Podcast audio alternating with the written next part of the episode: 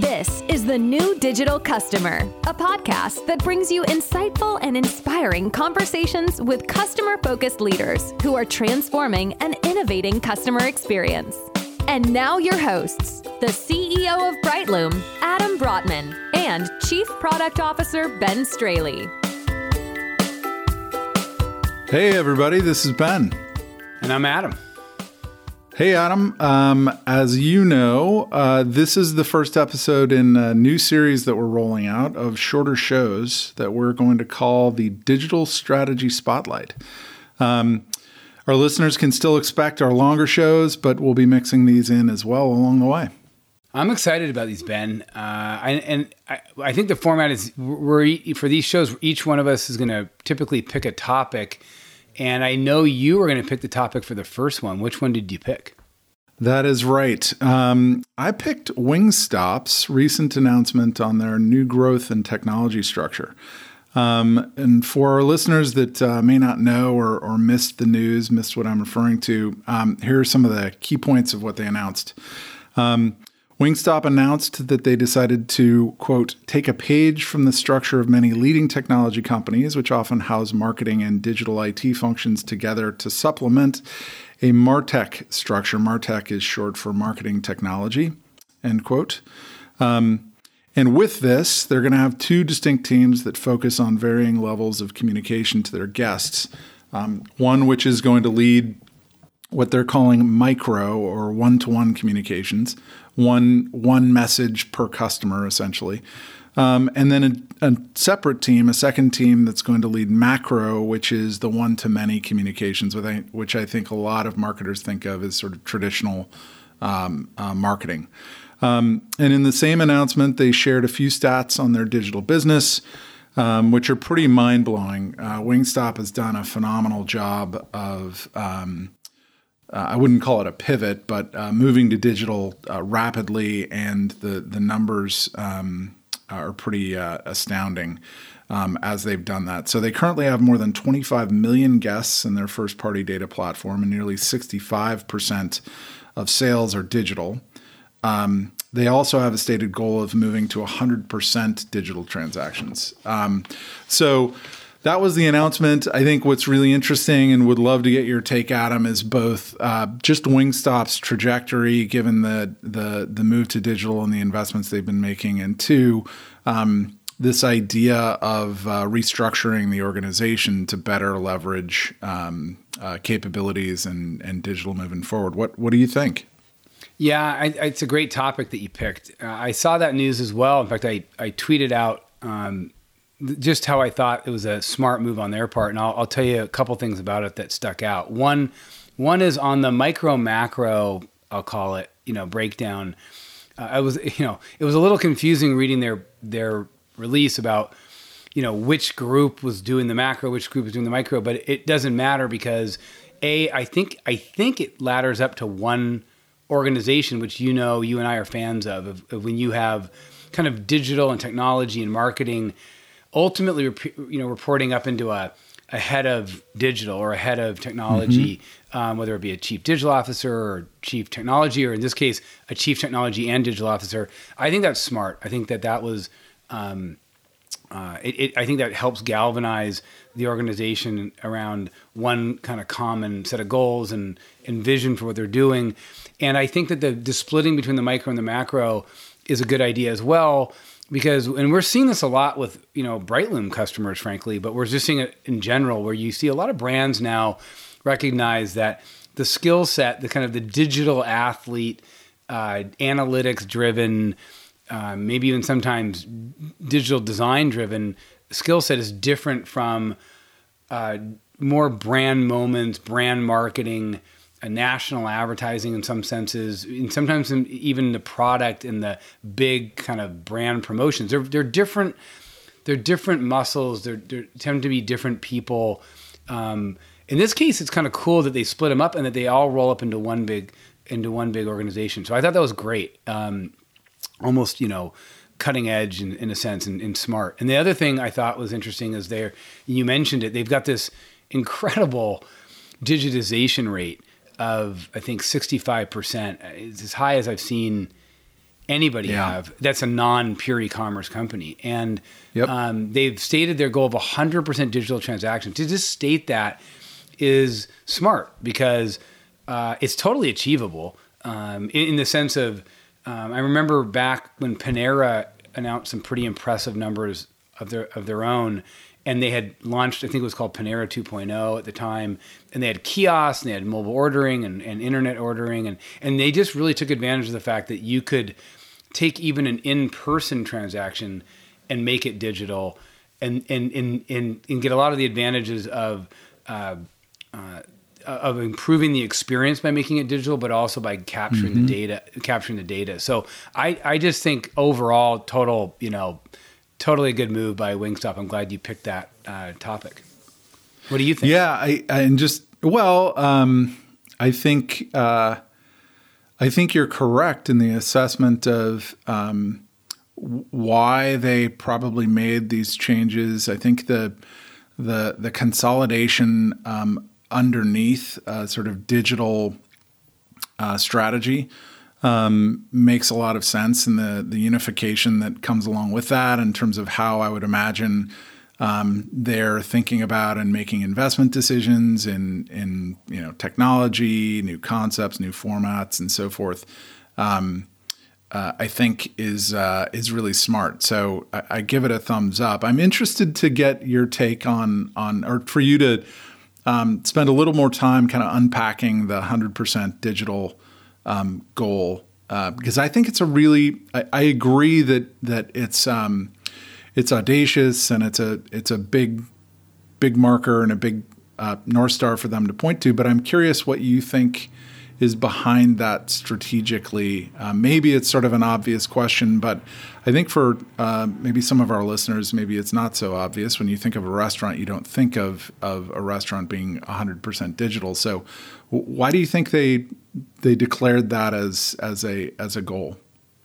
I mean, my guess is, I mean, I think um, I, I know that they've got smart leaders there, and as they, I mean, we've we've met them before, we've talked to them, and we've seen what they've been doing, and all that leads me to believe that they're like we did at Starbucks. They're seeing the power of what happens when they do have a digitized relationship in terms of the what it does to the customer relationship, the data, the personalization, the improvement of the experience, uh, the, the economic improvement, right, in terms of incremental sales and and uh, repeat performance. Uh, and so that if they're seeing that, their their next logical question is going to be, why can't we have all of our transactions be digital? Like they, they're obviously feeling that. I, I remember how we felt that way at Starbucks, and and so my guess is they thought, well, why why couldn't we? Like you know we can we can we can control that by uh, being so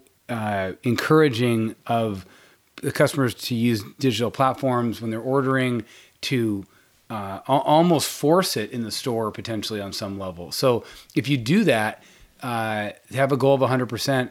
I think is ach- is it's a little audacious, but I think it's achievable. And I my guess is what's behind it is they're seeing the power of what happens when you have a digitized uh, customer relationship and a digitized sale.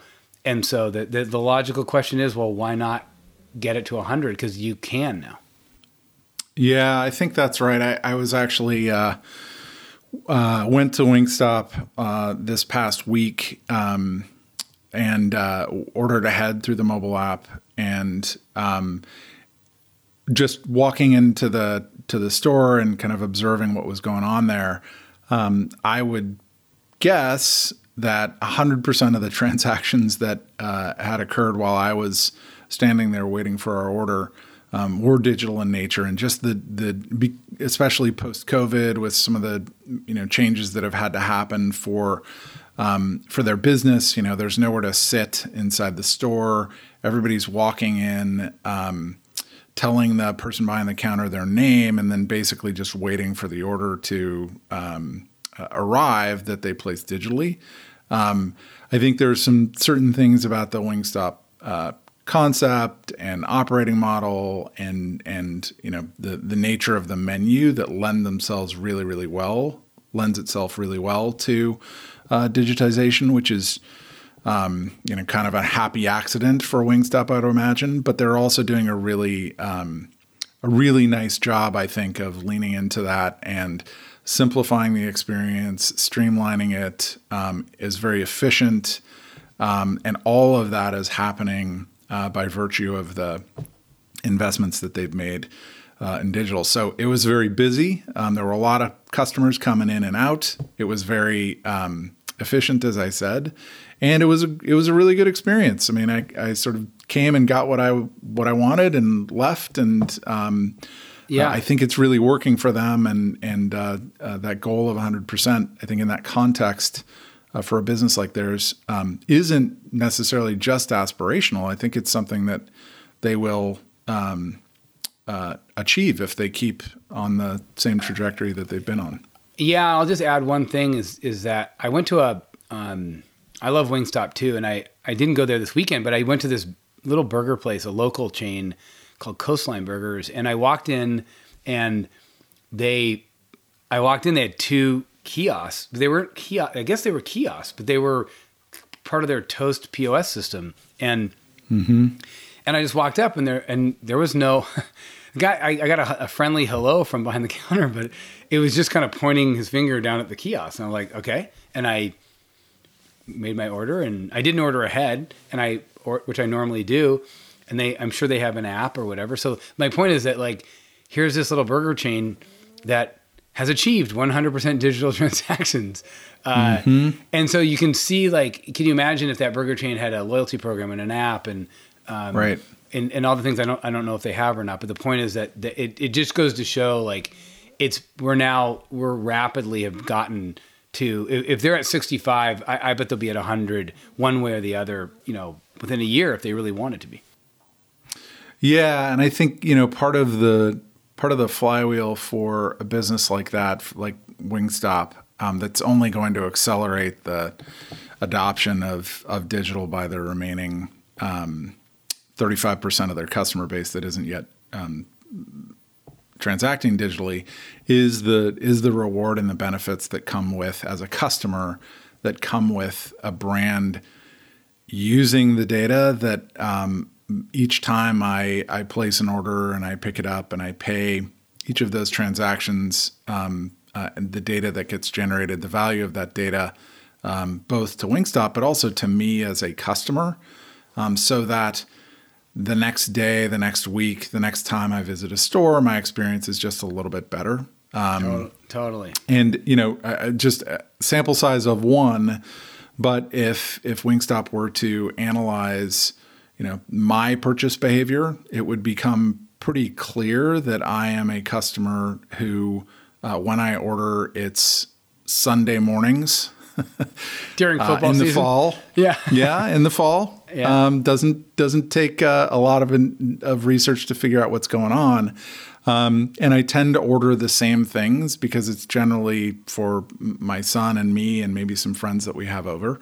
Um, and there's some really kind of cool, fun, interesting things that um, that that the brand can do with data um, on my behalf uh, that will engender you know more loyalty, more favorability to the brand, and be accretive to Wingstop's business, but also turn me into um, uh, an advocate for the brand um, from a marketing perspective. So, um, love the goal. The organizational changes that they are announced are kind of aligned with the pursuit of that goal, and um, it's the kind of company. And as you said, we know them a little bit um, it's the kind of company where I expect big things in terms of that personalization and and what they're gonna what you're really gonna start to see as a consumer um, Wingstop doing in the in the months and years to come. Yeah, I agree. I agree. Well, listen, Adam, this was fun. It was our first uh, digital strategy spotlight, uh, the first of many, and um, so uh, why don't we call it a wrap? Yeah, sounds good. I, I, I'll let's call it a wrap. I, I agree. This is a total thumbs up, and I, I'd say look out in the future. And my guess is that they're going to do great things with this data, with this high digitization rate going to 100 to improve the experience, improve personalization, as they've stated their one-to-one marketing aspirations.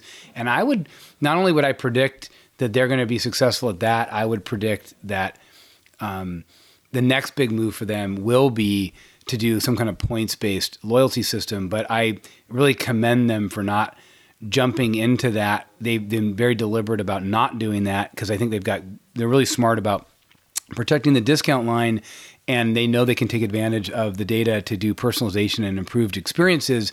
That said, you know me and you, like I, I, I think at some point uh, I wouldn't be surprised because they're smart to see them.